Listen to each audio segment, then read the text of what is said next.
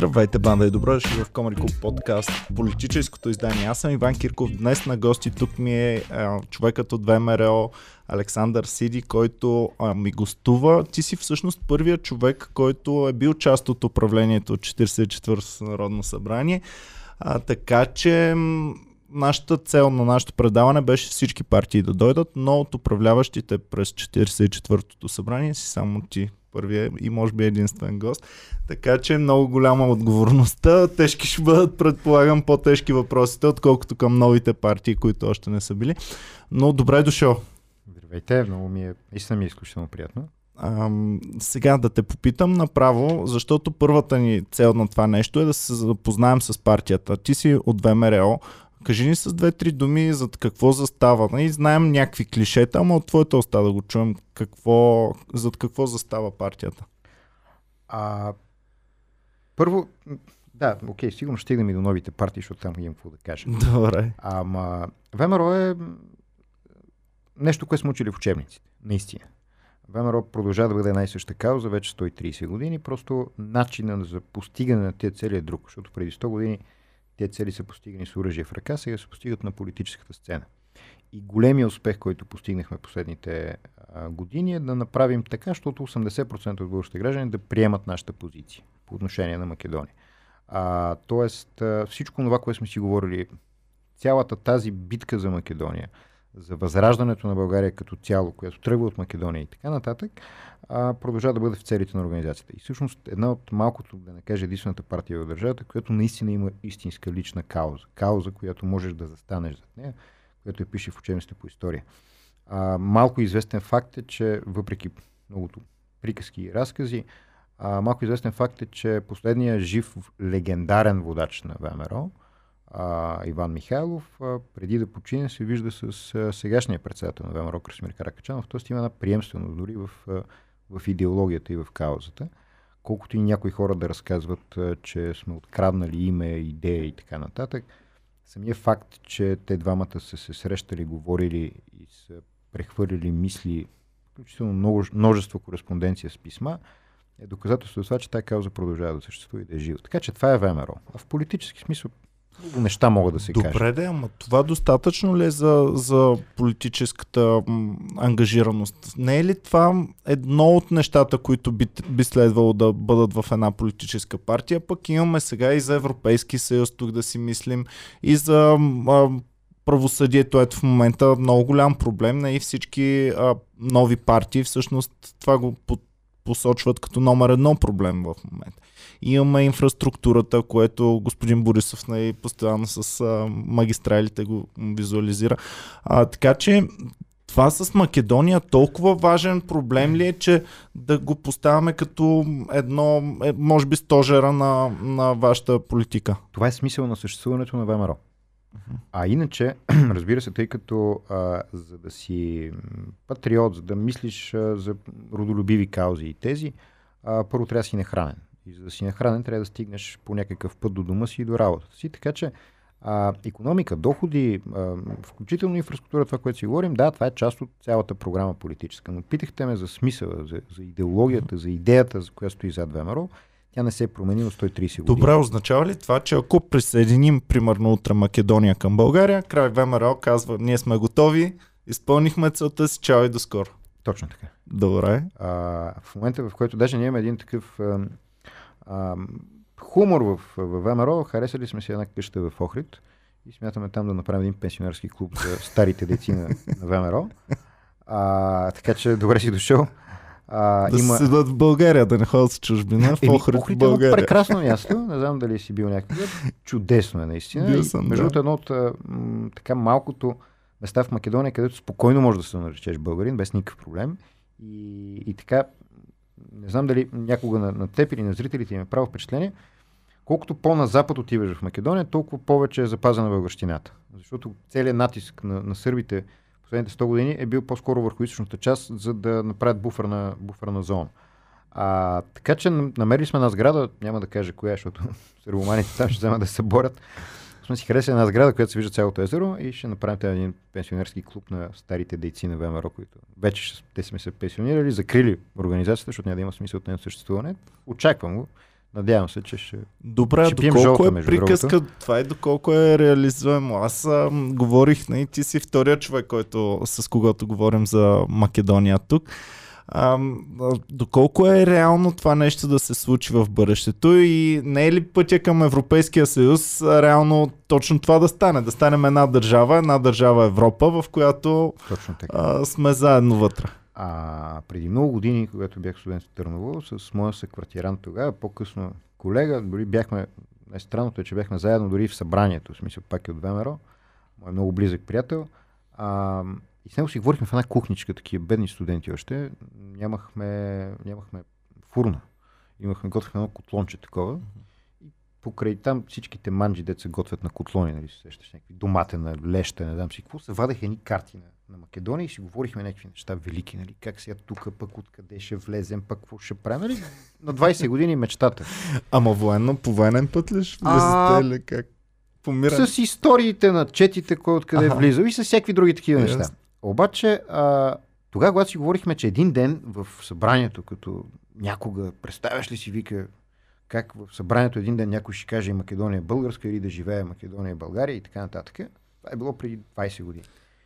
И сега, като част от а, 44-то Народно събрание, мога да кажа, че да не е всяка седмица, ама през седмица имахме декларации, в които говорихме така и завършихме с тия думи.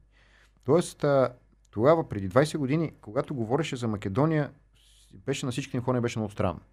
Аз съм все пак не чак толкова голям, но помня, когато съм бил много малък, когато някой разказваше, че един ден ще разпадне Югославия. Това беше абсурд пълен. Как ще разпадне, бе? Това е велика държава, която стои там от 100 години. И днес Югославия няма. Сърбия, помните този стар а, лав преди време, а, Сърбия Nokia. Всяка година по-мал модел. А, и тя наистина е така. Сърбия се смали до, до едни граници, още има къде да се смалява, Войводина, а, западните покрайни.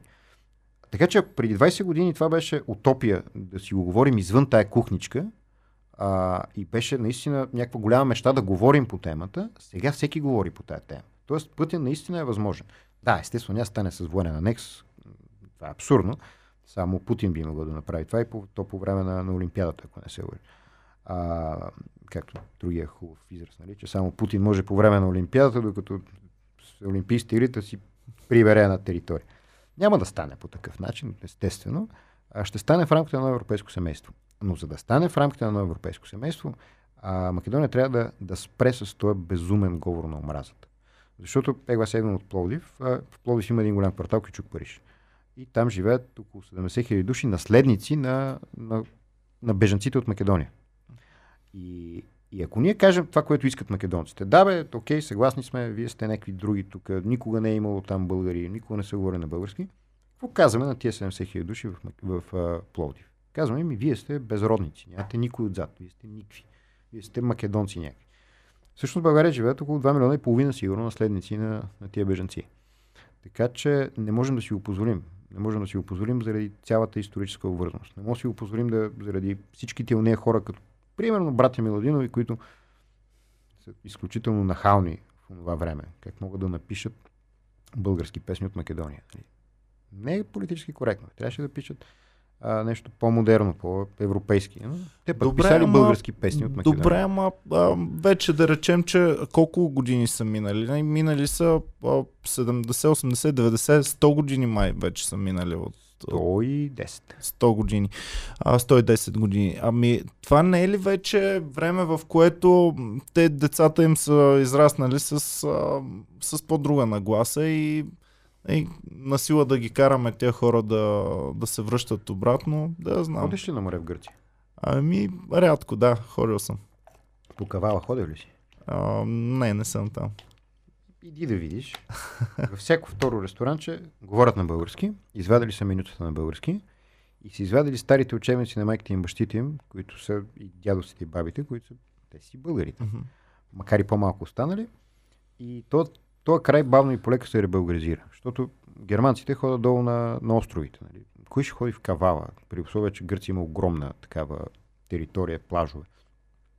А, и, и ето как последните десетина години, само защото сме в Европейския съюз, целият онзи край почва да връща старите си корени, пеят си старите български песни, просто защото движението на стоки, хора и капитали, свободата да ходиш там, сега от Пловдив е много по-лесно си купиш къща в Кавала и ти е горе-долу по-близо, отколкото на Черно море, но Бялото море е по-различно, доста хора го харесват повече. А, също ще стане и с Македония в момента, в който влезе в Европейския съюз. Стига да влезе реформирана. Защото какво значи 100 години? 100 години е нищо за, за историята. 500 години сме били под турско, забравихме ли какви сме? Ми не сме забравили.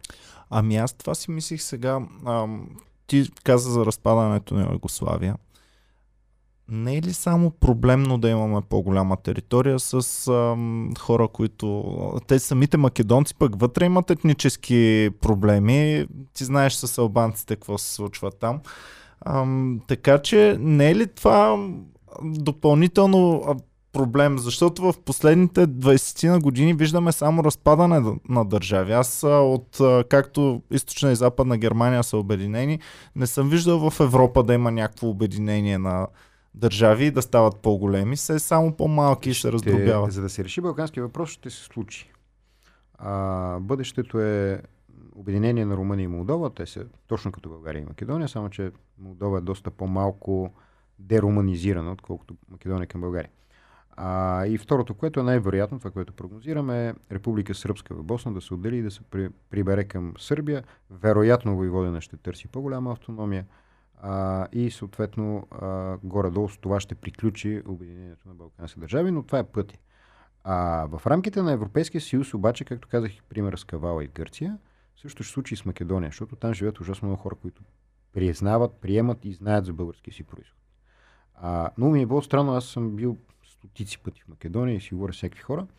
А, и един а, от много големите автори в Македония, Младен Сърбиновски, с хубаво българско име Сърбиновски, а, който е, между другото, така беше дълго време а, директор на културния информационен център на Търновския университет в а, Скопие а, и изявен българин. И даже някои от неговите пиеси са му давали милиони, за да ги прави в а, Сърбия, например. Той каза, не, не, първо ще ги поставя в България и тогава. А, та той съм го питал, добре, бе, как разбра, че си българин? В смисъл, не е лесно в Македония да, да разбереш, че си българин. И той разказа следната супер странна история. А, бива в казармата заедно с един албанец в, а, в Битола, в стаята, и той нон-стоп чете нещо. И чете в името на розата на Умберто Еко. И албанеца, някакво спортистче, такова, ходи, дига, блъска, играе баскетбол, мачове, всеки такива неща, пък нашия читанка, такъв стои, чете. И обаче стига до един абзац в книгата, който го шокира и стресира. И там пише а, тия гадни българи и богомилите, които направиха и какво си, не знам дали си чел тази книга.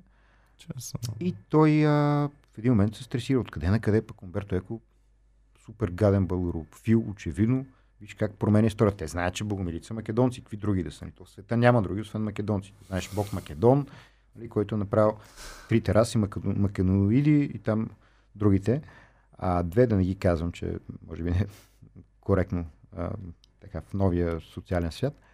Но нали, той веднага разбира, че нещо не е наред. Защото богомилите трябва да са македонци, пък Умберто Еко е пропит от българска пропаганда скрива книгата, прибира, слага зад един а, чершав там. И се прибира албанеца и вие, какво става, младе? Не четеш нещо? Ай, ма какво ти е? Абе, вика нещо не е окей. Okay. Е, какво не е окей, okay, бе, кажи? Ами, вика, тук в книгата пише глупости. Е, какво пише? Вика ми, пише, вика, че богомилите са българи. Вика, те още малко ще напише, че ние сме българи. Вика, да. как да? И вика, аз съм албанец. Аз викам, добре знам вие какви сте. Вие правете се на каквито искате, нали? Ама ние знаем вие какви сте, вие сте си българи. И това нещо му е светнало. Той е интелигентен мъж. И като излиза, в уния години е било по-трудно. Той е доста по-голям от мен. В уния години е било доста трудно да влезеш в интернет и да провериш. И съответно почна да търси книги и да търси разминавания в книгите и оттам почва да, да разбира всъщност цялата истина. Това е начина и това е пътя. Пътя е чрез книгите и чрез просвещението. А, така че аз съм убеден, че в най-скоро време там неща ще се променят. Стига да, да се спре с а, тая пропаганда, която залива правителство. Защото правителството на Македония, което се отчита по-скоро в Белград и, и Москва, отколкото някъде другаде, е това, което създава проблемите между, между хората. Защото остави го да бъде кавцийска. Аз нямам нищо против и тук е другия, другата голяма драма. А, всеки може да се определя кавцийска. Аз може да съм марсианец, той може да е македонец, третия не знам си какъв. Нали? Ние вика, оставете ни да се самоопределяме. Добре, оставили сме ви, самоопределяйте се. Но откъде на къде ще самоопределяш някой, който е умрял преди 100 години? 120. Защото те самоопределят какъв бил Гоце Делчев. И сега спора, нали, с тази комисия за Гоце Делчев. Ма какъв спор? Гоце Делчев първо не е роден в съвременна Македония, роден е в Кукуш, което е днешна Гърция. Бил е учител по български язик. И като питаш, добре, какво е преподава, ами вика чужди езици. Добре. А, учил е в а, българско военно училище. Както казах, преподавател на български, по български язик, македонец. Той сам пише в писмата какво вика да направи, като си сме се българи. Негови думи, Добре. ама те го самоопределят, че бил някакъв друг. А на нашия обикновения човек, как ще ни се отрази това нещо? Защо за, за нас е толкова важно, реално? Важно е заради, заради това, което се случва с, в чисто исторически план. Важно е заради историческата истина, защото пътя, който са поели Македония, какво може да доведе? А, защото изглежда отстрани нелепо. Тия пък там гадни а, фашисти, както мило ни наричат, което за мен е безумно, защото съм с еврейски происход, но а, те там искат да ни скарат с Македония. А само, че си представете обратната ситуация. Македония влиза сега в този си вид в Европейския съюз. А, и тогава си представете официално писмо от Брюксел към България, наказателна процедура за това, че не признава македонското младсинство в Благоевград. Защото такова, според някои кръгове в Македония, има, защото комунистите при 70 години с кръв, бой и всякакви други неща са накарали ни хора в Пиринска Македония да се пишат македонци. Тя е една история там. Нашите комунисти опитват да предадат Благоевградския край на, на, на Сърбия, тогава на Югославия, а, за да направят една голяма Балканска федерация, която да бъде, нали, България да влезе в Югославия. А, но представете си веднага, че ще започнат разговори в тази посока. Представете си, че ще започнат разговори в това, че ние пишем на македонски. Защото всъщност а, а, нашата азбука е направена, тази на която пишем кирилиста, е направена в Охрид. В българската книжовна школа в Охрид. А, представете си всички тези исторически личности, за които ние говорим, да нямаме право да ги използваме. Добре, това, това доколко също е възможно. Сега, първо, няколко въпроса ми се породиха. В историята, в, в света, има ли някъде, където мирно си съжителстват две държави, които не се разбират по историческите въпроси и примерно едната си казва това са наши владетели и наши неща, а другата си казва не е вярно, това са наши, ама въпреки това сме добри съседи. Ами- Има ли освен България и Македония други такива, Не- които не не, се си сещам. признават? Не се сещам, но се сещам за държави, които са с общ етнически езиков корен и въпреки това съжителстват Австрия и Германия, примерно, са такива държави. Швейцария можем да приобщим Чудесен. също към тях. Белгия е Белгия държава, и- в която, знаете, живеят три групи етнически и никога не са имали съмнение в своя етнически происход. Там белгийци няма. Но Белгия е столица на Европейския съюз. А, аз съм бил в Брюксел, не видях нито един човек да говори на белгийски, а, но те нямат никакъв проблем да кажат, че говорят съответно на нидерландски, на френски или на, или на немски. Ма никакъв проблем. И си знаят на какъв език говорят това не им пречи да е столица на Европа. Така че аспирациите на, на Заев, как видиш ли, никой няма да им го вземе идентитет от малко са абсурдни. А, и всъщност не знам пример за други държави, които се карат за общата си история, но знам пример за държави, които живеят прекрасно, като отделни държавни формирования, без никакво значение, че са един и същ етнически происход с другата държава.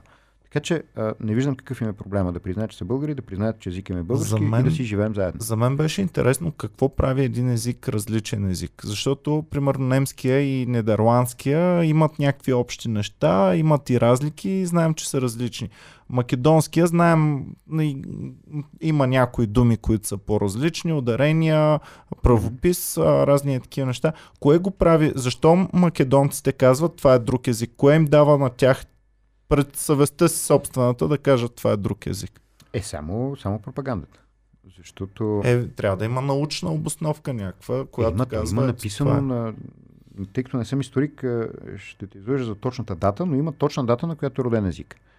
С едно постановление на, на Македонската академия на науките и уметностите, а, в която се казва точно определена дата, в която се казва от тук нататък така на, на българския баща, на македонски ще е татко. То едно и също и ние използваме и двете думи, но вече баща е на български, татко е на македонски. А, премахват се букви като Е и така нататък. И така нататък. Тоест има един конкретен ден, 50 и коя година беше, в която се прави тази езикова реформа и оттам нататък това е нов македонски език. А няма ли някакъв централен орган, който да сертифицира? И примерно в Европа казват това е Имаше друг език или това е същия език. А, от, отдавна го знам. А, събират се Македонската академия на науките с следния дневен ред.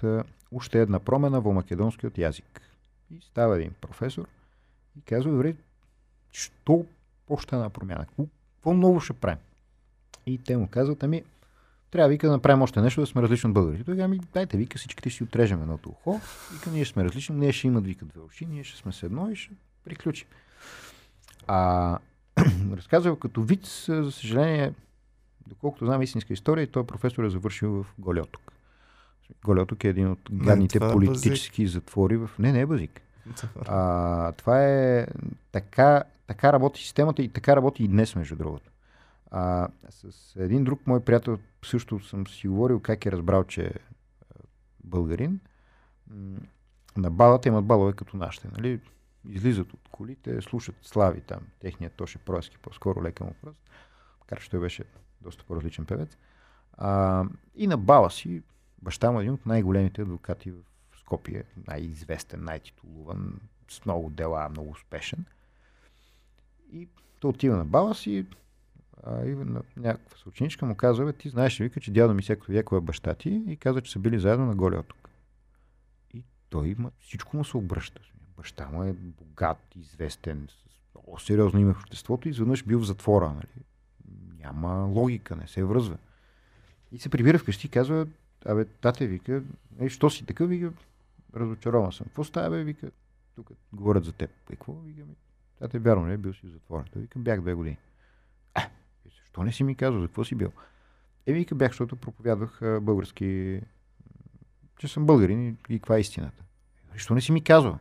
Вика, ако ти кажа, вика, ти ще почне да го разказваш навънка преди 18 години и ще направиш също като мен. Няма никакъв смисъл. Това ти говоря за история сега. Тоест, този баща е бил, да речем, 70-80 години в, в затвора. Нали? Момче, което е горе-долу колко мен и теб, малко по-малък даже. А баща му е бил 70-80 години. Тоест, не ти говоря за неща от преди 100 години. Защото ако искаме да си говорим за история и за това, що е такава болка Македония, има една прекрасна книга. Тя не е на български автор, слава Богу, защото някой може да каже, че е гадна българска пропаганда.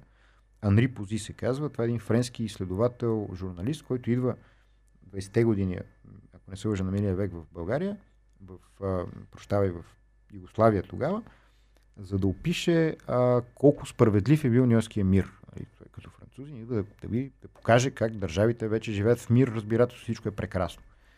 И всъщност описва каква е ситуацията в Македония много подробно, ужасяващо кървава книжка, много малка.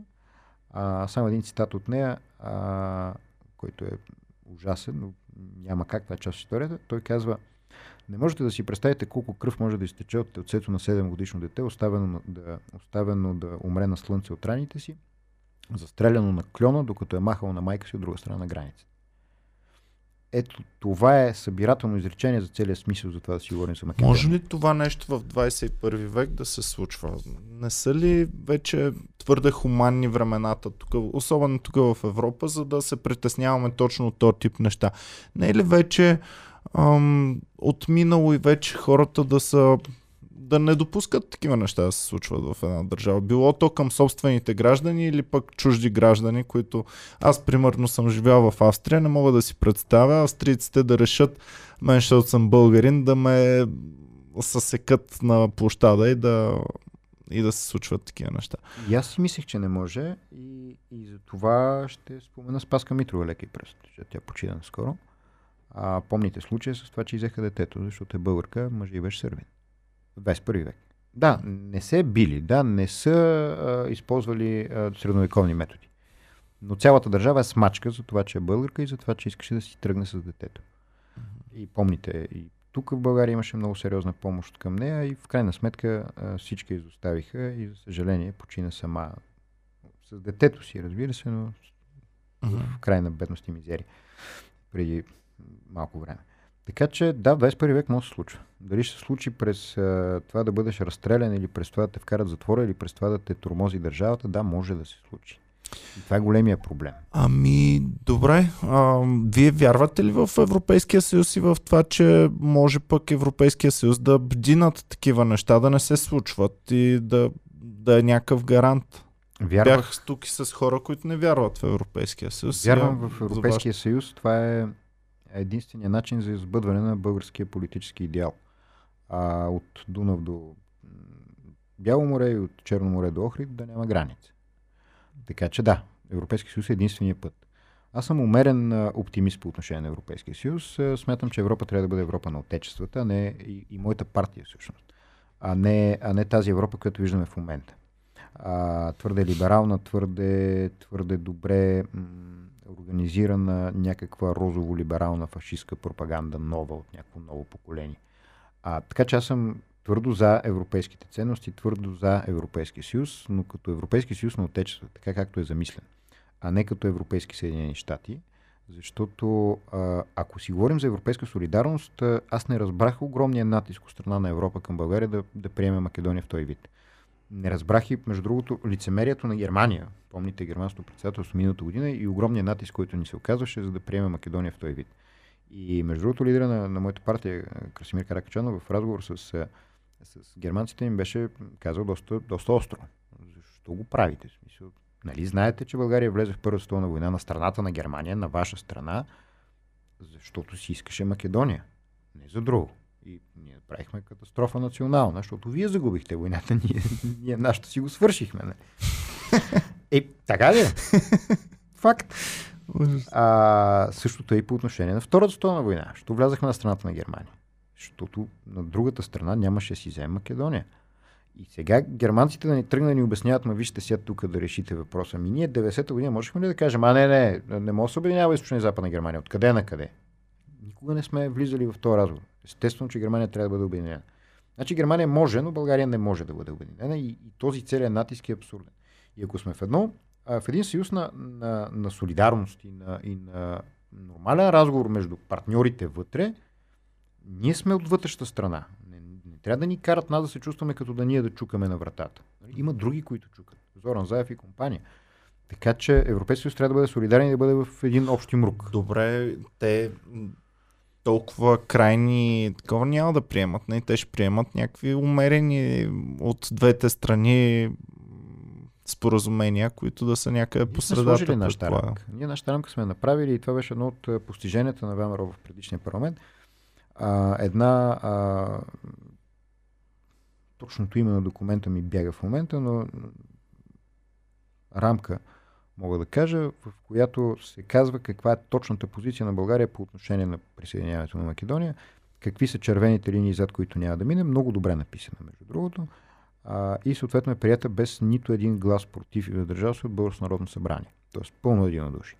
А, и за да може да бъде а, променено това нещо, трябва ново събрание, което да гласува различно от тази рамка, за да се продължи по пътя. Тоест едно служебно правителство. Какви са основните неща в тази? Това, което си говорим.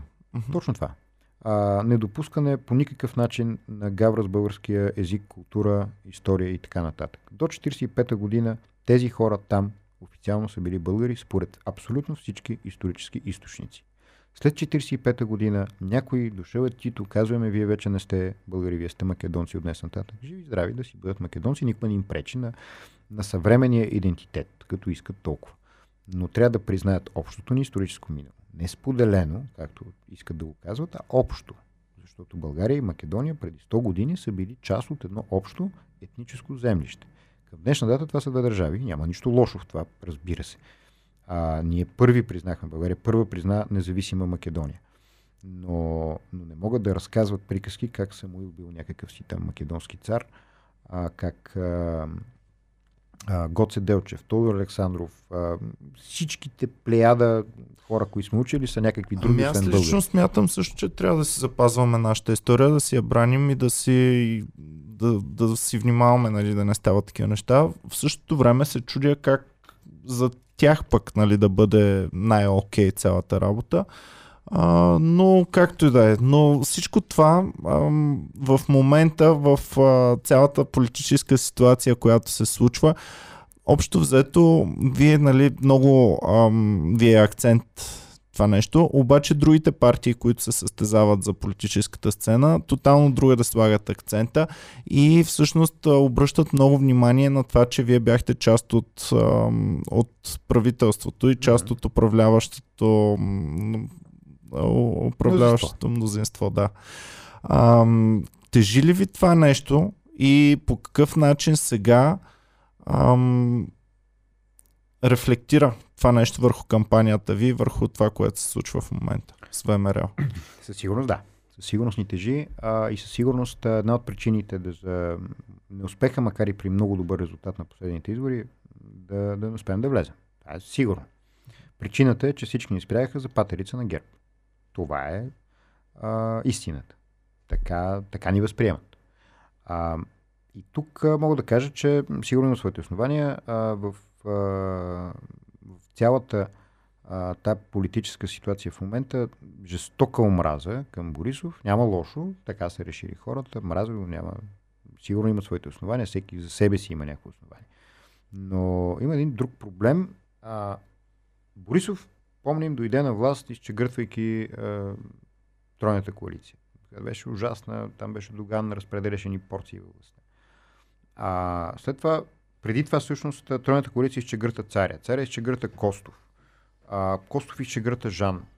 И всъщност ние 30 години само се изчегъртваме. Нищо друго не правим. И какво, накрая какво изчегъртахме?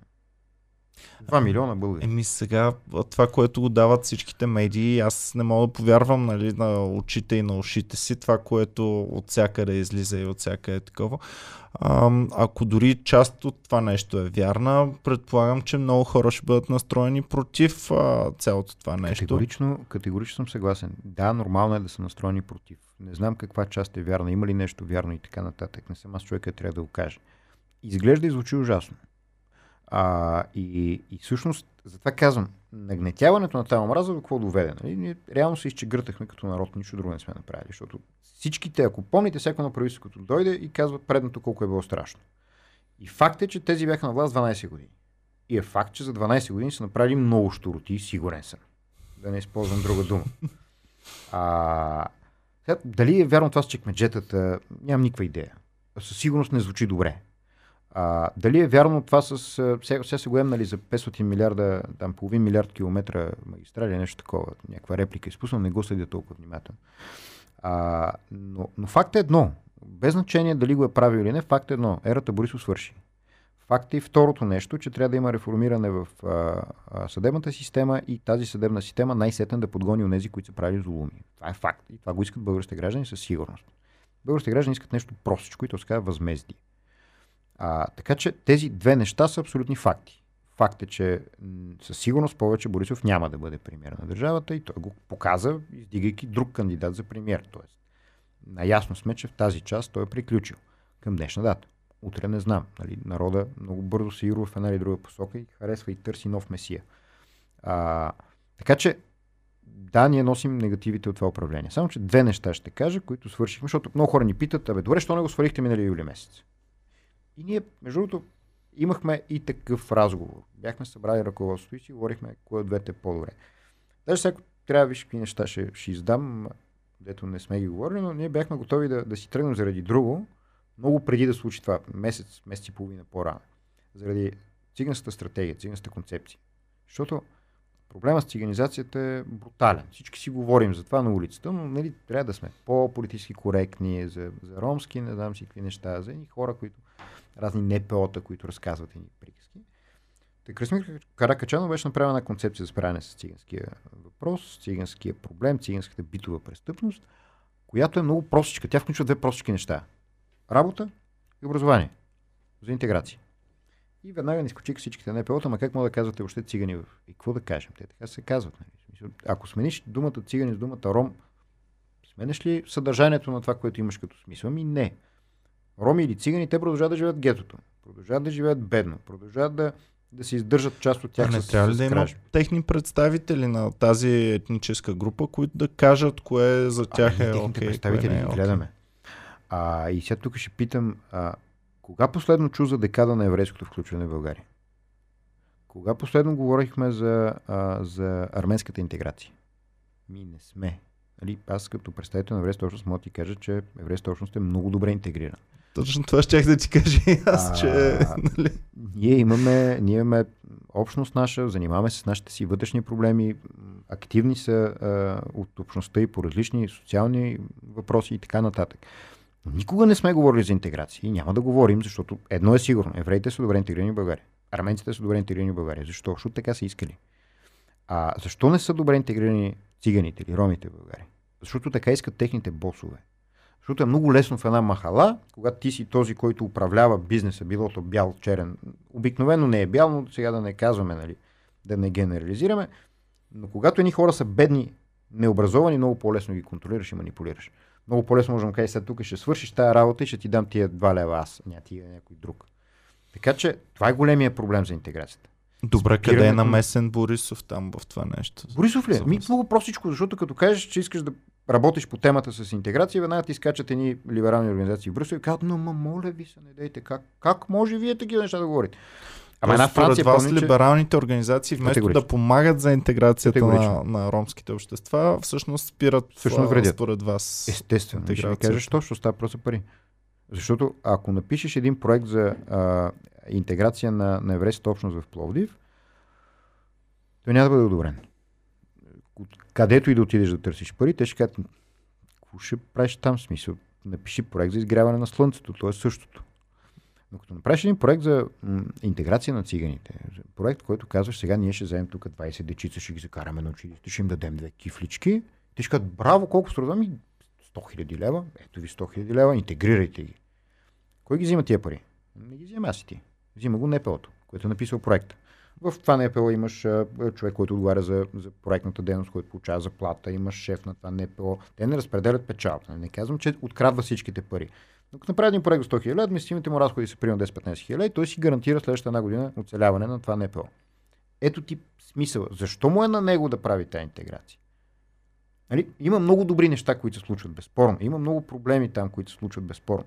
Но, но ето ти един въпрос, който, с който ние не се разбрахме с ГЕРБ. Искахме да бяхме готови да сложим Кои на са масата. хората, които в България отговарят? Много ми е интересно, даже искам да поканя някой път тук да, да гостуват при мен. Хора, които отговарят за, за интеграцията на, на тези малцинства. И хора, които...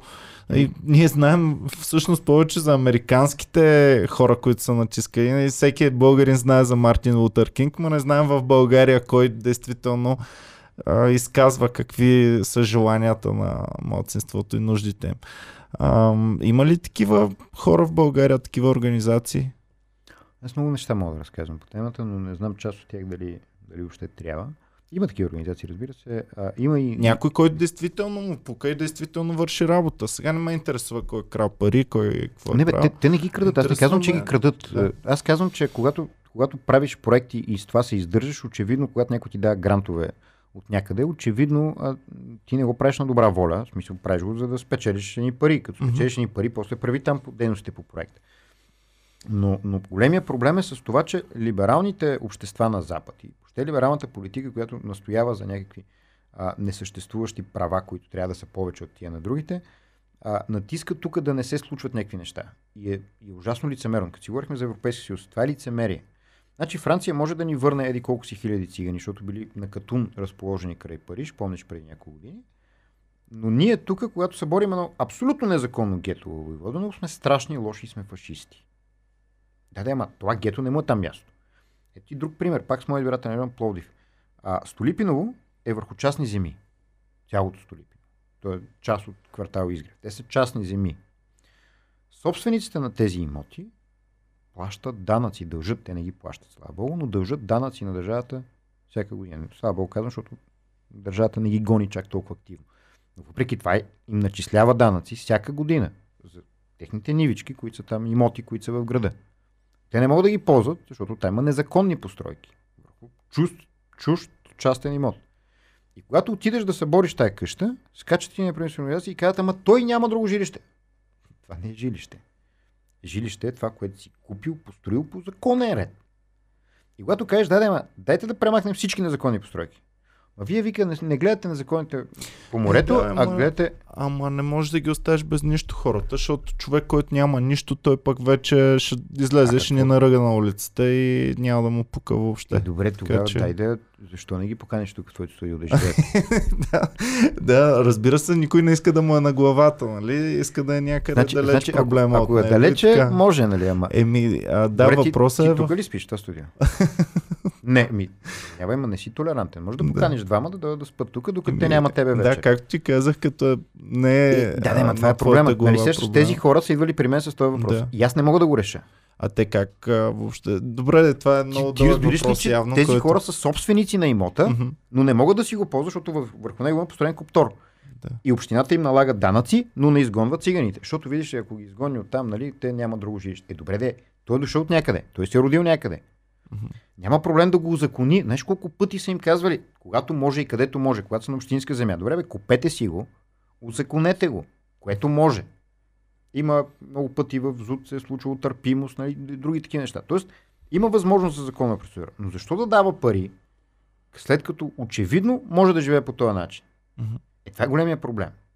Сега, пак казвам, ето, твоето студио, покани ги, ема няма да го направиш. Мгм. Нали? Защото не може, не е правилно. В крайна сметка ти работиш, изкарваш пари, а, купил си жилище, взел си кредит, ще го изплащаш 30 години, както прави всеки нормален български па и европейски граждани. Но за тях, ако може, малко по-различно. Нали? Ако може да отида сега, за да си взема един имот, защото съм евреин, и да построя на него нещо. Приели Супер, сме, нали, че който е в по-лоша ситуация един вид, трябва да ние, които сме в по-добра ситуация, по някакъв Това е социална да политика, това е различно. Ама Да. това е различно. Да. Това да си построиш в незаконна постройка в чужд имот не е социална политика. Еми, трябва да намерим, да станем достатъчно богати, че да им построим нещо и да ги извозим тогава, да, да ги А, да, чакай, ти си заселим на съгласен, ти други си съгласен, когато си купуваш ти апартамент, да имаш още 10% такса върху цената на твоя апартамент. Ами аз съм ги гледал строителство на- австрийците, че се грижат за всичките младсинства и им дават горе-долу общо взето всичко, каквото си искат да си правят там Правилно и е ги това. поиздържат.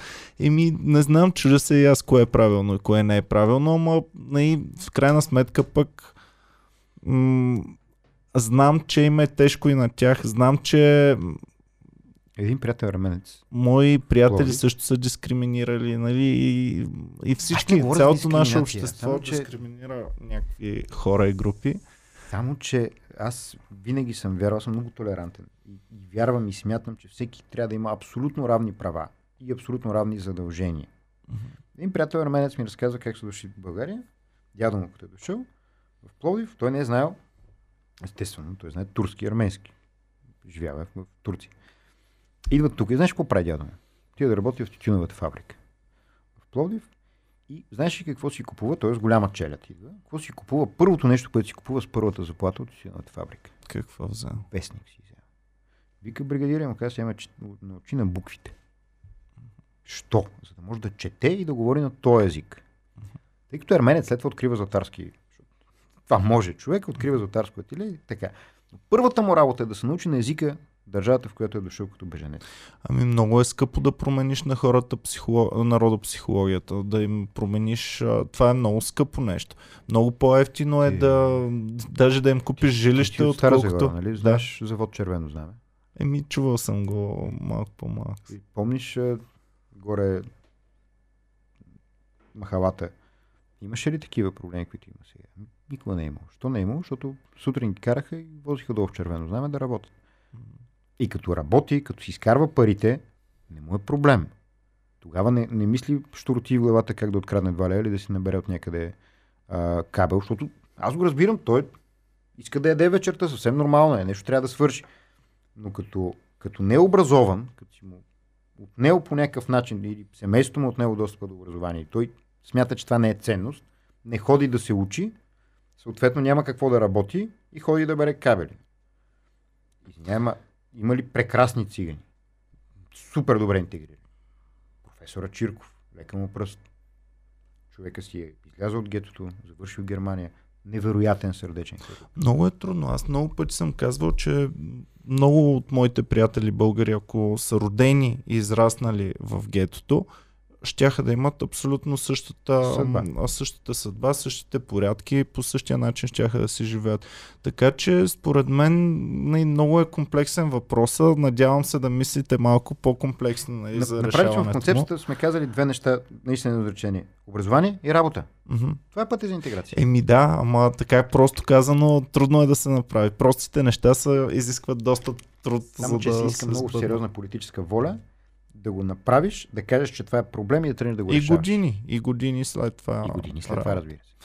Добре, ам, сега тръгнахме отново, отклоняваме се малко от пътя. извинявай. Ама да видим сега, ам, в момента вие дис, ам, по някакъв начин диференцирате ли се от ам, ГЕРБ, от а, предишното управление, от а, въобще кабинета, в който вие участвахте? Ам, по какъв на... Или пък а, отново ще бъдете, а, ще се подкрепяте едни други? Какво да очакваме, ако влезете в в парламента. А, Следващия. две изречения, защо тръгнах за концепцията. Тогава бяхме решили да сложим на масата концепцията и да приемем, ако ние приемат, съответно да си тръгнем, защото това беше много сериозен жалон. След това тръгнаха протестите и вече не ставаше да, да го сложим на масата, защото не е в дневния ред на обществото. А, и тогава търсихме решение дали да излезем или не. Ако бяхме излязли, хората, които сега твърдят, че са нови, красиви, прекрасни, невероятни, ще кажат, браво, свалихте го Борисов и да си гласуват пак за тях. Не е това въпроса. Нямаше да получим политически дивиденд. Знаехме, че ще загубим политически дивиденти, оставайки в това правителство. Но направихме две неща. Направихме 20, но две ще кажа. Три, всъщност, които са много важни. И след това ще кажа дали се разграничаваме от тях. Минималната пенсия повишихме 162 на 300 лева. Знам, че, че изглежда а, нелепо, защото е 300 лева нищо. Но беше 162 преди 4 години. Тоест почти двойно увеличение. И оттам нататък тръгването на базата за пречитане, което трябва да се случи задължително следващия мандат, вече няма да е 300 лева ще е минималната, но този, който е получавал преди 220, ще трябва да получава 400, защото не е получавал минимална. Тоест тръгваш от друга база. Това е едното, това е за възрастните хора. Те, които направиха нашата държава, които направиха червено знаме, казах преди малко. Завода в Стара Загора, който сега го няма. Нали, там. Не помня кой точно магазин е разположен върху него. Второто нещо, което направихме. За всяко едно българско дете в края на тази година, това е в Закона за държавния бюджет за 2020 година, по наше настояване и тежък натиск, всяко едно българско дете ще получи помощ от държавата в размер на 450 лев в края на годината. Ако имаш две деца, 900. Ако имаш три деца, 1350 лева. Цяла година си плащал, получаваш заплата, плащаш данъците, нали, те ти ги вземат още преди да ти дадат накрая. Парите ти ги начисляват. Тия данъци, които си платил, в края на годината подаваш едно заявление за семейно подоходно облагане, казваш колко деца имаш и ако си платил данъчна основа, приемно 9000 лева, за двете си деца, те ти приспадат данъчна Всъщност, вместо да се дават пари кеш, ще си възобновяваш данъци. Да, да, ти, ако си ги плащал цяла година, да, да, имам това, предвид хората, ги които върнат. не плащат Те, данъци. които обаче, те, кои, те, които не плащат данъчна, т.е. няма данъчна декларация. Мгм. Тези, които а, са на заплата, всеки един от тях за всяко свое дете ще получи 450 лева, ще му върнат от не данъците, работи, които е не, платил. не плаща данъци, не плаща осигуровки, няма, няма нищо, откъде. той няма да Е, получава за Така, децата. си. говорим за работещи хора. Добре. Да, да, разбирам. Този, който е самоосигуряващ се и, пла... и има данъчна декларация, в края на, т.е. до края на март до година, когато си подава данъчна декларация, ще му се приспаднат от данъците, които има да плаща, на база данъчна основа 9000 лева за Мгм. две деца, 13500 за три деца или 4500 за едно дете. Той ще плати 450 лева по-малко за всяко свое дете. Ако има да плаща по-малко от 450 лева данък, разликата ще му се върне. Смятате ли, че това ще сложи край на демографската криза и Не смятам, но смятам, че всяко българско дете трябва да бъде подпомогнато. А не само тези, които имат някакъв критерий за доход. Защото детето не е виновно в какво семейство се е родило. Това, че единия работи, изкарва едни пари, другия работи, изкарва други пари, и двете деца си и деца имат своите нужди. Да, 45 лева няма да им оправят, там 40 лева на месец се падат. Няма да им оправят а, живота. Но едните получават детски, другите не получават детски. Това според нас е неравнопоставено. Ето защо направихме данъчно облегчение за абсолютно всички. Тоест в края на годината всички деца на работещи родители ще получат по 450 лева. това е прието вече? Това е част от държавния бюджет. И между другото, това, което на мен ми е супер странно в тази кампания. Аз съм го разказал в едно клипче, горе-долу, както го разказвам на теб. Минута и 30 съм го качил в социалните мрежи. И отдолу имам коментари. Само обещавате, вие само лъжете. Абе хора, прочетете го бе. То е написано в закона за държавния бюджет. Има го, когато приехме закона, го има във всички медии е написано. Патриотите постигнаха еди какво си. Ами, не е трудно да го напишеш в Google. Излиза първи резултат. е. И тогава ще разбереш, че всъщност не обещаваме нещо. Направили сме го. Ето този смисъл. За пенсиите и за децата ми е достатъчен да кажа, че нямаме проблем да понесем цената да не сме част от следващото управление. Част от следващия парламент. Тоест, това, което ни се случи като ето вие сте лоши, вие сте патрица на ГЕРБ, ние постигнахме една част от нашите неща. И последното, третото, което също смятам, че е много важно, 10 годишна абсолютна давност.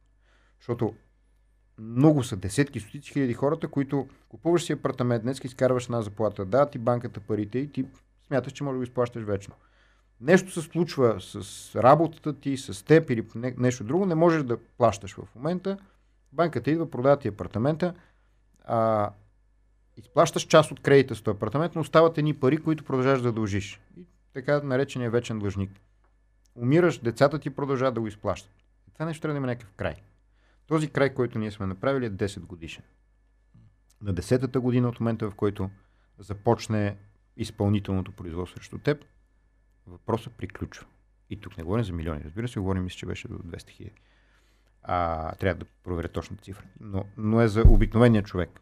Това е първа стъпка към частния фалит, защото България е единствена държава, в която няма частен фалит. За да можеш да излезеш от блатото на вечния ден. Защото иначе какво става с този човек? То отива и почва да работи на черно. И като дойде време за пенсията, им гледам, ти не си работи. Да, бе, той се е блъскал като луд по строежите, изкарва по 30-40-50 лева на ден. Няма осигуровки, няма здравни, няма нищо. И за него реално живота, държавният живот за държавата е приключил, защото е на черно. Ето това нещо решихме. Според мен, без значение дали ще бъдем част от следващия парламент, без значение от това, че не бяхме в последния парламент, тези три неща си струваха и имаше смисъл за това да останем следващите 6-7-8 месеца на власт. Ето това си струваш. Ами добре, това е по-различно от македонския въпрос и нещо по-практично тук за, за нашите си граждани. А, добре, а с, ам, с Обединените патриоти, какво се случва там сега? Вие бяхте заедно в парламента, бяхте заедно, нали, щастливи, разведахте се, след това пък бързо пак се обединихте. А какво става там? Там не са ли също доста негативи и към другите две партии, защото а, сега към господин Марешки толкова мемета съм изгледал. А, много беше популярен сред, в YouTube и в а, Facebook. А, да, а, господин Валери Симеонов пък а, там въобще няма да коментирам. И, а, едно от най-любимите мемета, които съм виждал е а, цар Симеон и казва а край Марица шум се вдига и Валери Семенов от О, само да не е след 22 часа. така че а, там имате също много негативи. Решихте пак да се съберете ам, трите формации, трите партии. Ам, какво става там и как са нещата и какво да очакваме от това? А, след изборите на 4 април а, значи, ние тръгнахме самостоятелно, защото това е най-доброто възможно решение за ВМРО най-доброто да играем сами. А след изборите на 4 април всички анализатори сочиха, че единственият път за, за успех е пътя на обединението. И тъй като абсолютно сте прав и си прав а, за, за меметата, които сме гледали, има и за Красимир много с турбичка. Има, била, да, има доста. А, с една картечница също имаше. Картечница, верно, има такава. Да. Гони един магазин.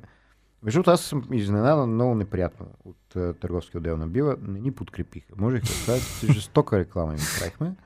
А, но те... Аз си носих след това с гордост турбичките била в ръка. След... И аз сега, като ходя да раздавам материали, си ги носих турбички била, да, да ме знаят откъде идвам. Нали? а, но, между другото, търговския отдел на Била, след много сериозна реклама в социалните мрежи, знаете ли какво измислиха? Накрая паднах просто. Измислиха, сигурно сте видяли тогава рекламата, измислиха а, реклама, елате в била, имаме и хартияни трубички. Мисля, ако някой ти е дал на тепсия, нали, такава реклама, ми не прави нещо друго. Но толкова могат. А, така че много мемет съм изгледал и за един, и за други, и за третия. А, но ето пътя. В смисъл, Красимир а, Каракачанов като лидер на най-голямата партия патриотичното пространство, нещото ние искаме да се наричаме такива, такива са резултатите. ВМРО беше най-близо до бариерата в патриотичното пространство. А, и той даде крачка в страни по време, когато партията ти все пак има, има сериозен шанс. Можехме ли да направим а, някакви фини настройки на тая на цялата ни кампания, да видим къде сме сбъркали, да се опитаме нещо да направим, за да направим по-добър резултат. Можехме. И това беше в егоистичен план най-добрият възможен вариант.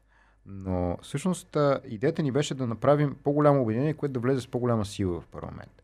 И всъщност истината е, че ние с колегите от Воля или с колегите от НФСБ никога не сме имали проблеми вътре в събранието. Примерно с моята колежка Елена Пешева от Пловдив работиха много активно по закона. Защото като се разделят, ние пък обикновения човек си казва, явно имат някакви несъответствия. Винаги имаше проблеми на, на ниво лидери. Това беше големия въпрос.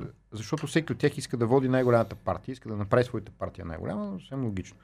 И всъщност за първи път в 30 годишната история на България политическа история, а, имате лидери, които, които излизат в, в страни, не са кандидати по време на една кампания.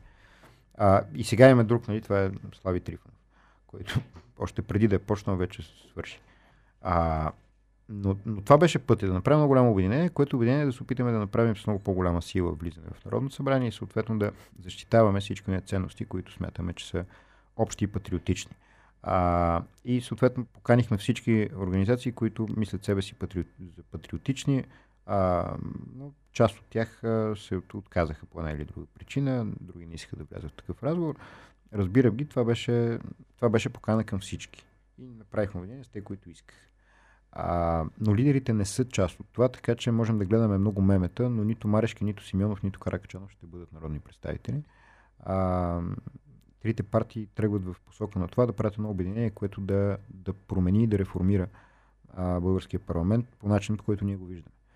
И, и тук не разбирам тежката омраза от страна на различни хора, защото а, парламентът е това. В него трябва да има мнение на всички. Това е идеята. Ако идеята е да има една партия, така както Демократична България бяха направили една конституция за прокуратурата, бяха приписали тази от 70-те години, 70 коя година беше, а, можем да върнем член първи в Конституцията. Партията е една, без значение коя решаваме и да няма партия.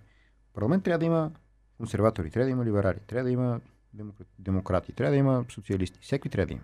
Защото е парламент. И за да може да се чуят мненията на всички и всички представители на да бъдат представени. Защото това, че в българския парламент няма патриотично представени а, формации, означава ли, че България няма хора, които мислят патриотично? Категорично не. Тоест, затова и не разбирам цялата тази омраза. Той Слави Трифнов сигурно ви е ударил частично, защото може би поне частично влиза и той в, в това пространство. Ми, мен не ме е ударил, не съм го виждал, но притеснен съм, той е много по-висок от мен, така че би бил сериозен удар. А, но, но вижте, Слави Трифонов, там е много тъжно. Много се надявам тия хора да, те ще си гласуват за него, логично, но, но се надявам разочарованието да не е голямо.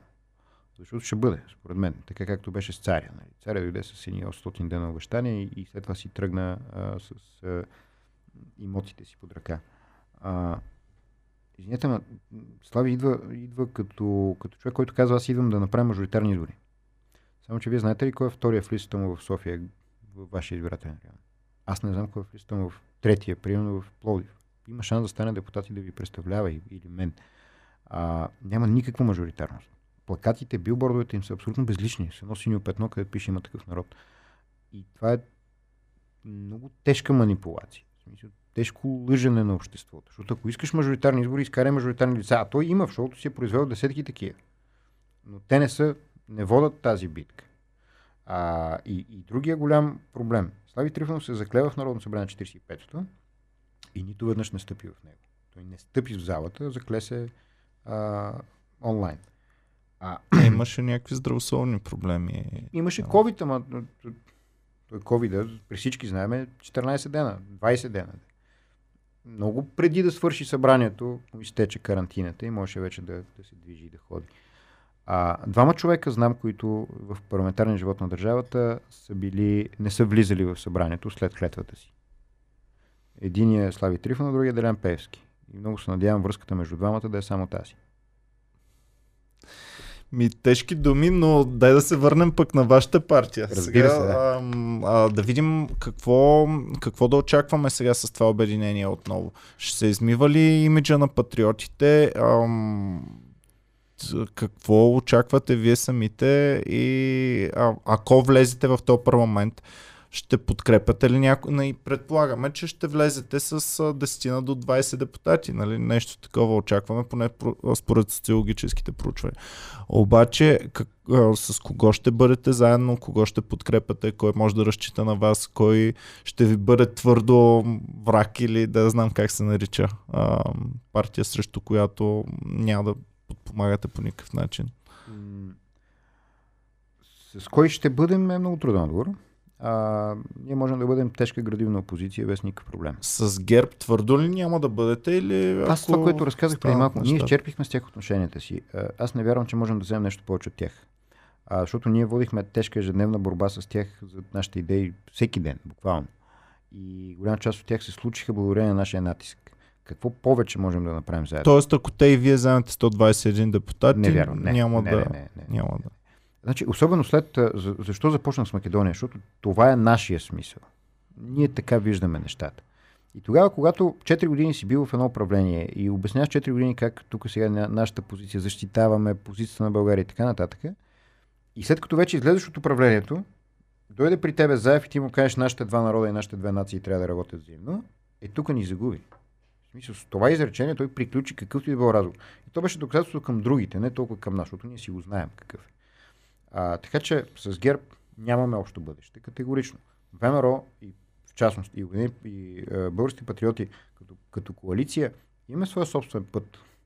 Ние не сме патерица на този или на този. А, подпомагаме едно управление, но това не ни прави а, автоматично част от ГЕРБ.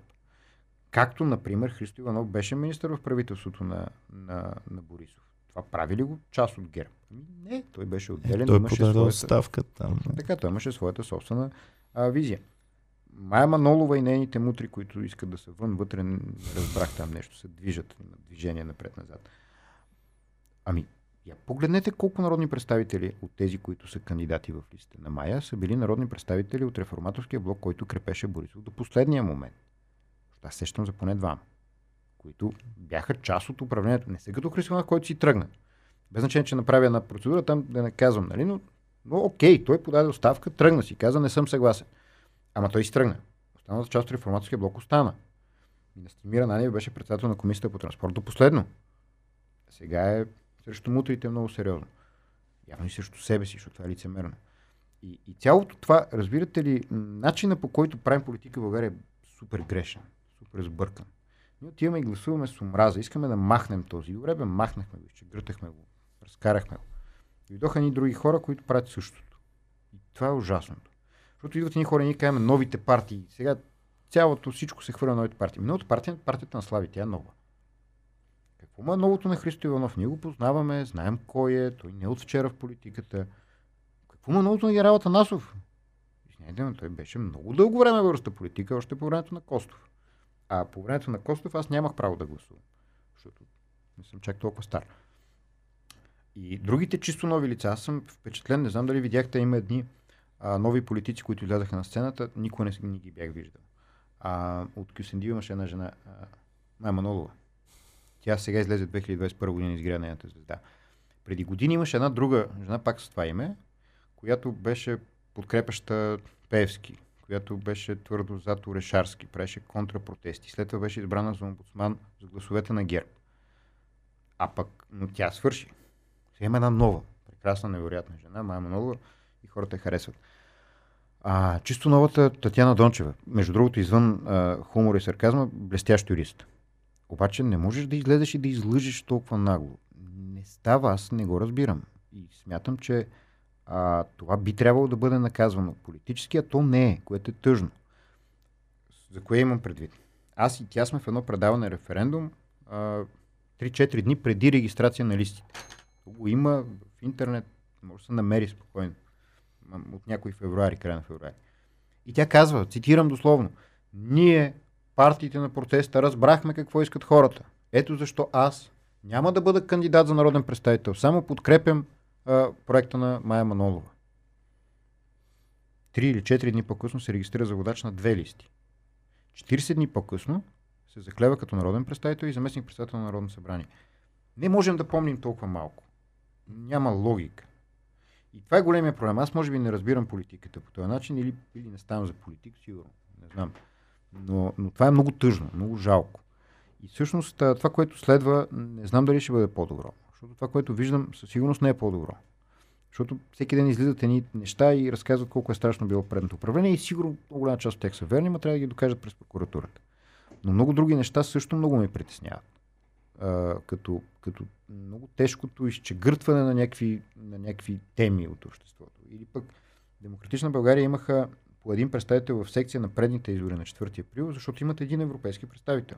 Те не бяха част от парламента в 44-то събрание, не бяха.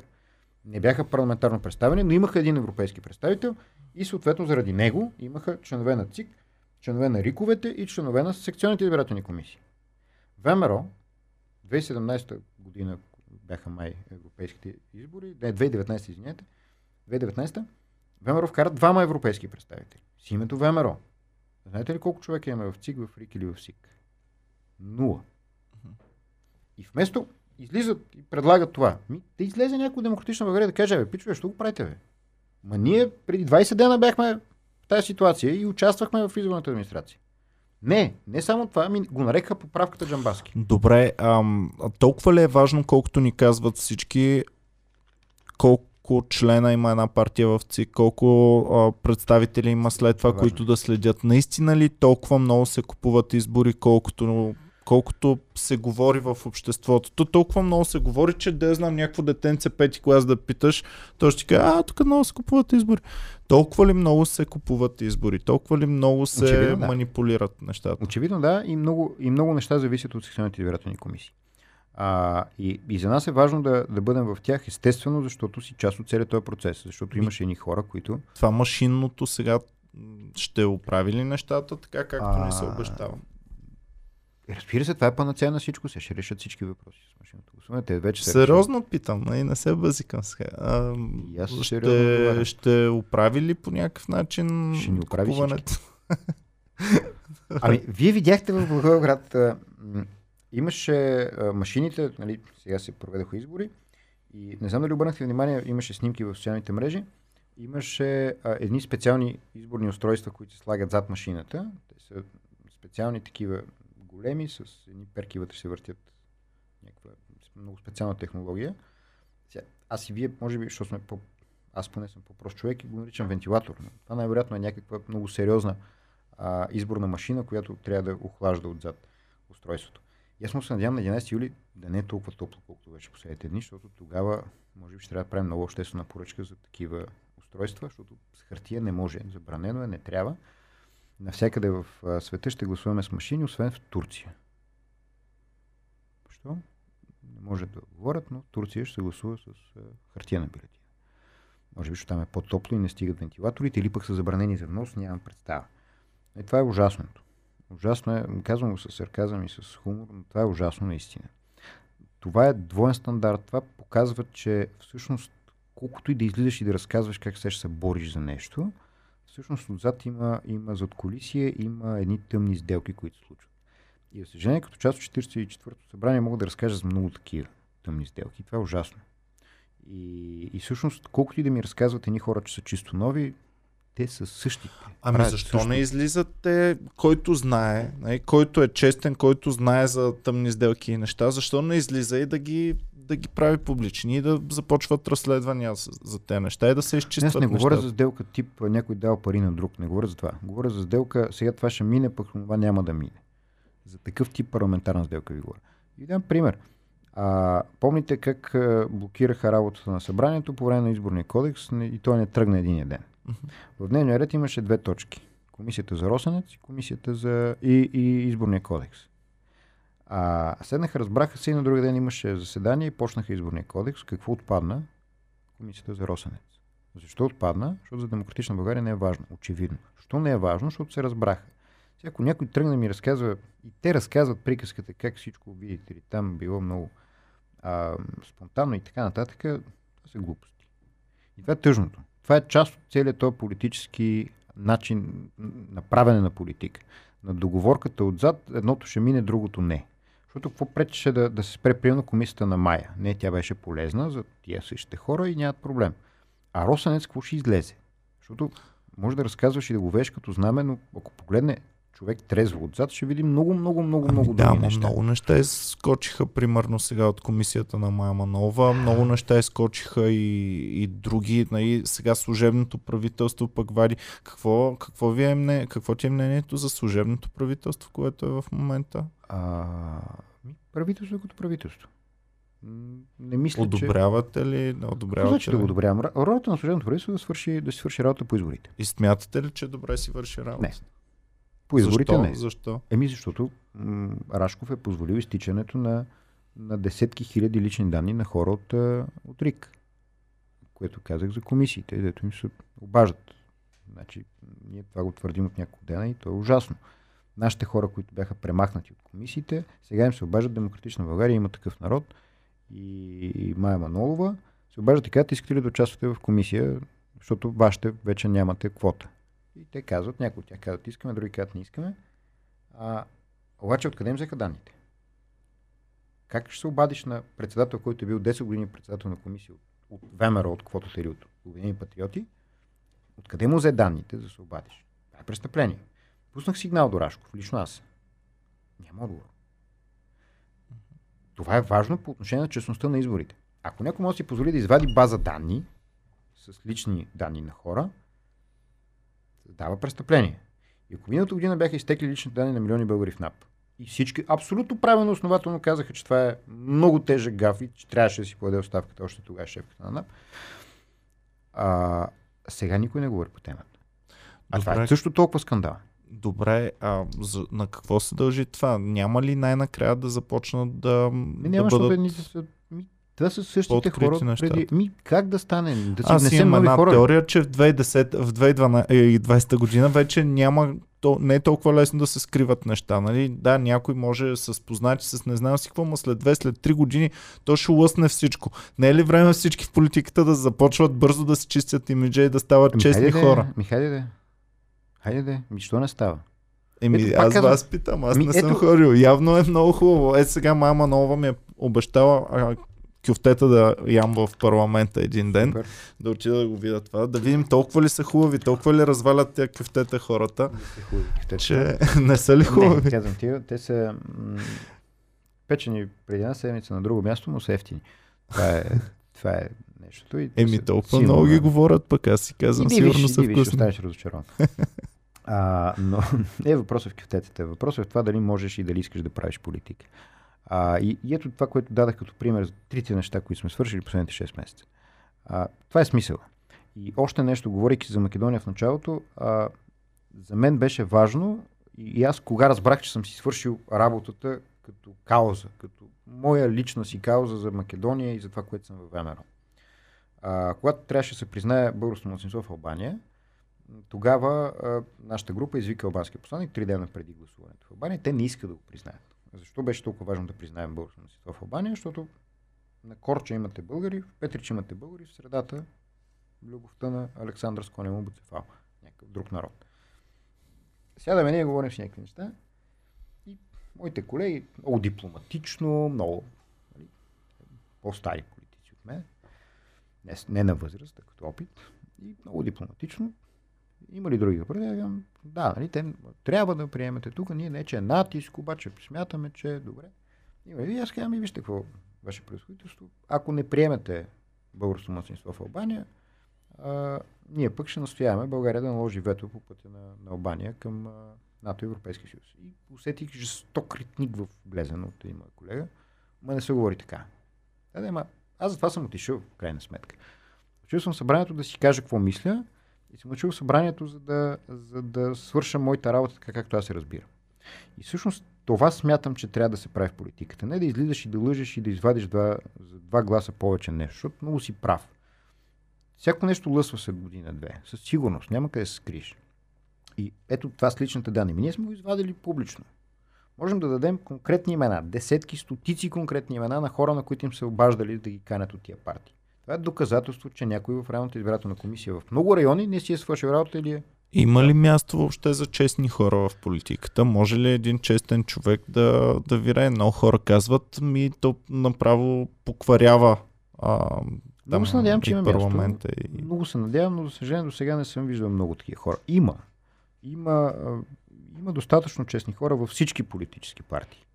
А, лошото е, че приема в Народно събрание една част от нещата минават през теб и ти ги виждаш. И ако всички хора си мислят, че народният представител всъщност е върха на пирамидата, въобще не е така. Във всяка една група, колкото по-голяма е, толкова по- по-важно и, и, и значимо е това, което ще кажа, всъщност имаш едни двама-трима във всяка една група, които определят политиката на групата. И ти винаги можеш да си кажеш мнението. Може Във да вашата водиш... група имахте ли им доверие се, на тези хора? Ами, това са лидерите. Това са лидерите на групата или, или хората, които са в комисията конкретно, когато се говори за конкретен законопроект. Казахте, че сега няма да бъдат вече в парламента. Не, не, говоря за лидерите на групата, не говоря а, за, на, за партията. Да. Аха, а, нали, те са тези, които ходят на коалиционни съвети, те са тези, които да. ходят на, на различните срещи, сувалки между различните партии. Но, но всъщност тази, това зад колисия, което се случва, то е по-нагоре, по-нависоко. Депутатите в общия смисъл прокарват някакви идеи и неща, но но там по-нагоре се случват нещата. И много примерно дам, но най-значимия беше а, сядаме да работим с колегите от ГЕРБ към закона за МВР за така наречените доброволни отряди, които ние искахме да, да бъдат, които да подпомагат МВР в битката с а, битовата престъпност по селата. Вместо да сложиш полицай всяко село, защото е много скъпо и няма как да, да сложиш толкова много хиляди полицаи нови, а, ловната местна дружинка може да се организира и да си прави патрул, който да пази някакъв периметр и да си пази продукцията. Това мина ли? Аз това го бях чул преди една-две години някъде. Не мина. Не мина. Седнахме с колегите от ГЕРБ и написахме текстовете така, както и те и ние смятаме, че са добри. Ние направихме малко стъпки. Те направиха малко стъпки направихме едни добри текстове, които ще да работят. Това ще да бъде изцяло под контрола на МВР, не просто да самоорганизира някаква ловна дружинка да ходи да ни чува, а да бъде при определена полицейска операция и да се случи. И почваме да гласуваме. ДПС не си бяха чели текстовете въобще, почнаха да говорят по някакъв стар текст. Защото той има първо четене, после между първо и второ има промени и второ четене в комисия. Направиха скандал от текст, който не са чели, поискаха почивка и след това, изведнъж след почивката, ГЕРБ се отметнаха от думата си и гласуваха против. И с колегата, с който сме писали текстовете, аз правя така, какво става? Излизам отвън в коларите и той вика, братле, разбери, не разбрах какво става. И се опитал да обясня на ръководството, че видите ли, това, което говорите е глупаво, ние сме го направили с тях, ние сме работили по текстове. Сложил съм си името, казва той. Може да се провери кой, няма да му казвам името, но го пише като съвносител. Не, някой някъде нагоре, сигурно са обадени на Борисов, казали съм, бе, тук има проблем, ДПС скача и той казва, добре, махнете го. Ето добре, така се решава. В ГЕРБ доверието ви остава ли на вас? Айде, твоето лично а, в момента. Ами аз казах, че ние каквото можахме да вземем от ГЕРБ, го взехме. А, като не мисля, че от тук нататък останалите наши идеи могат да бъдат осъществени с ГЕРБ. Така че за мен лично не. Не. С демократична, доколкото чувам, демократична няма България, много да се имаме, разберете. Ние имаме ценностни различия. Много трудно можеш да седнеш някой, с който имаш ценностни различия, се разбираш. Иначе като, като економически, като десен, аз съм десен човек по принцип, смятам, че дясната економика е правилната за нашата държава. Може би можем да търсим някакъв общ език, но там няма десни хора. Там са либерали, те са различни от десните хора. Те, те са по-скоро крайно леви или розови човечета. Така че трудно можем да влезем в разговор с тях. Така че единствената партия в следващото събрание, с която не можем да седнем и да водим разговор, според мен е Демократична България. Казвам единствената партия, защото има още един субект на, на сцената, който играе на избори, но той според мен е економически субект, а не политическа партия. Това е ДПС. Така че затова казвам, че единствената партия, с която не може да седнем е Демократична България. Според мен. А с ДПС там няма какво да се говори. Ще разочаровате избирателите най-малкото, ако. Не, не, не може, то няма. Там не може да се говори. Да. Смисъл, там, там е ненужно. Добре, добре. Просто на мен, моята родина е България, за ДПС родината им е Турция няма как да стане. Добре, всички са поканени. Ако някой от ДПС реши, заповядайте и вие. И ГЕРБ също така, абсолютно всички партии са поканени. Можете да ни пишете на нашите имейли, можете да се обадите на телефона на Комари Куба и така. Добре, дай по някакъв начин вече да а, формираме това, което говорихме и а, за което ми разказа тук. Сега за, стана ми ясно напълно, че поставяте Македония като много важно нещо а, в може би номер едно в, в, в, в партията ви, в вашите ценности. А, за семейството ми разказа, нали, за нещата, които сте правили, предполагам ще правите и още. А, за проблема с интеграцията ми разказа тук. Сещаш ли се по какъв начин можем да обгърнем всичко, което наистина ви е важно и върху което ще работите, ако влезете сега, защото очакваме едни не много проценти. Чух, че няма с много от партиите да се сработите толкова добре. А, като такава малка група парламентарна, какво смятате, че ще работите и ще ви бъде наистина много важно? Първо, ако сме част от едно управление, то винаги е възможно. Тогава, когато седнеш и, и намерите правилните теми за разговор, може да се случи. А, и тук не визирам нито една политическа партия, пак казвам. Аз вече казах с коим ще ни е трудно. Но глас народен, глас Божи. Нека да видим какъв ще бъде резултат от изборите. Бихте ли подкрепили а, без да сте част от. Разбира се, че да, бихме подкрепили всяка на, всяка на нормална и правна политика. Защото, а, особено пък по темата Македония, има и много грамотно изказващи се по темата Македония, другите политически партии. Има и много неграмотно изказващи се, но това е друга тема. Така че всяка една нормална политика за, за българското общество бихме подкрепили. А, и бихме били много тежка опозиция по точно тия теми, които за нас са важни. Другото, което, което е изключително важно, в три думички ние сме го казали десетки пъти. Доходи, сигурност, а, и външна политика Македония. Това са темите, които вълнуват българите, според мен. Защото ние сега сме на темата за омразата на, към Борисов. Казвам, той си отиде, окей. Okay. Само, че аз не мисля, че хората в а, Пловдив, в ЖК Тракия, където я живее, а, не мисля, че тези хора са а, по някакъв начин ги вълнуват толкова много дали сега след закона Магницки а, Певски ще може да влезе в а, Макдоналдс или няма да може. Горе това следва, нали? Той не може да влезе в такава верига за бързо хранене. Сигурно за него би било проблем. Но а, това, това не вълнува хората толкова. В да, част от някаква голяма тема е, но както видяхте, всички се отказаха от него. И това, което си говорихме за семейството, ние, ние говорим за разпад на традиционните семейни ценности. Ами, то се случва. Майка му се отказва от него. Това е ето, това, което се случва.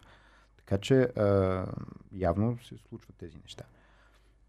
Хората ги вълнува обаче, освен това да гледа по новините как Пески няма да влезе в Макдоналдс, вълнува ги, а, вълнува ги да, да получава заплата сигурна, да се прибира вкъщи да му е спокойно и го вълнува до толкова, доколкото а, Европейския съюз, приемането на еврото, всички не е въпроси, които, които са свързани с обикновения човек.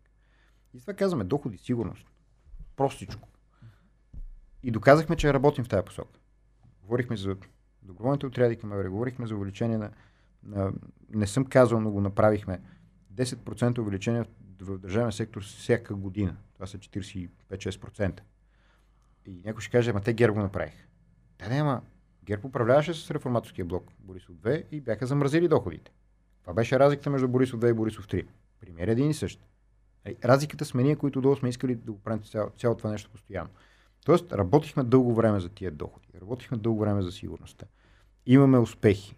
И ако не бяха всичките глупости, които извършиха ГЕРБ в публичен план, а, може би щеше да, да, да е друга ситуацията по отношение на нас. Дали ако бяхме ги свалили миналата година, щеше да е различно, не знам. Но важното и, и това, което успяхме да направим, е, че свършихме нашата работа по тия теми. Сега искаме кредитно доверие с същите теми, защото има какво се работи още повече в тази посока. Защото това, че а, Майя смени Борисов, а, не означава, че хората в а, малките населени места са по-защитени. Защото не означава, че няма битова престъпност. Защото не означава, че пенсионерите получават повече. Защото не означава, че до година ще има същите данъчни облегчения за децата. Защото нас не няма да натискаме там. И защото това означава, че в крайна сметка едни много крайно либерални теории ще успеят да проникнат в нашето общество. Като, например, това с гей браковете, джендерите и така нататък. Нали? Едни истории, които са много далече от нас. А, така че това вълнува българските граждани и аз смятам, че а, ако успеем да, да стигнем до всеки един от тях, ще успеем да, да го убедим в а, каузата ни. А каузата Македония, тя е допълнителен бонус. Добре. Ами благодаря ти много за гостуването. Надявам се да са си направили впечатление лично нашите зрители за вашата партия. А, важно е да гласуват, нали? Категорично. Категорично трябва да, да, да гласуват и между другото по наше настояване гласуването в България е задължително. Макар, че няма санкции. Нали? Това е от тези неща. Ние правим едно, за да са доволни едните, пък после го махаме, за да но е задължително. По Добре. Ами гласувайте, остава съвсем малко до изборите. Изберете си партията, която смятате, че ви представлява най-добре, за да не решават други вместо вас. Така че гласувайте, пичове. Благодаря ти много, че ми гостува. Ам, заповядай отново някой път. Особено вече като минат изборите, можем да си поговорим малко повече, да ни обясниш за Македония, защото и нали, трябва да знаем в крайна сметка всички тези, които не сме толкова ам, силно участващи в това нещо. Нека да знаем малко повече, за да не стават някакви проблеми. Благодарим ви, чао и до скоро.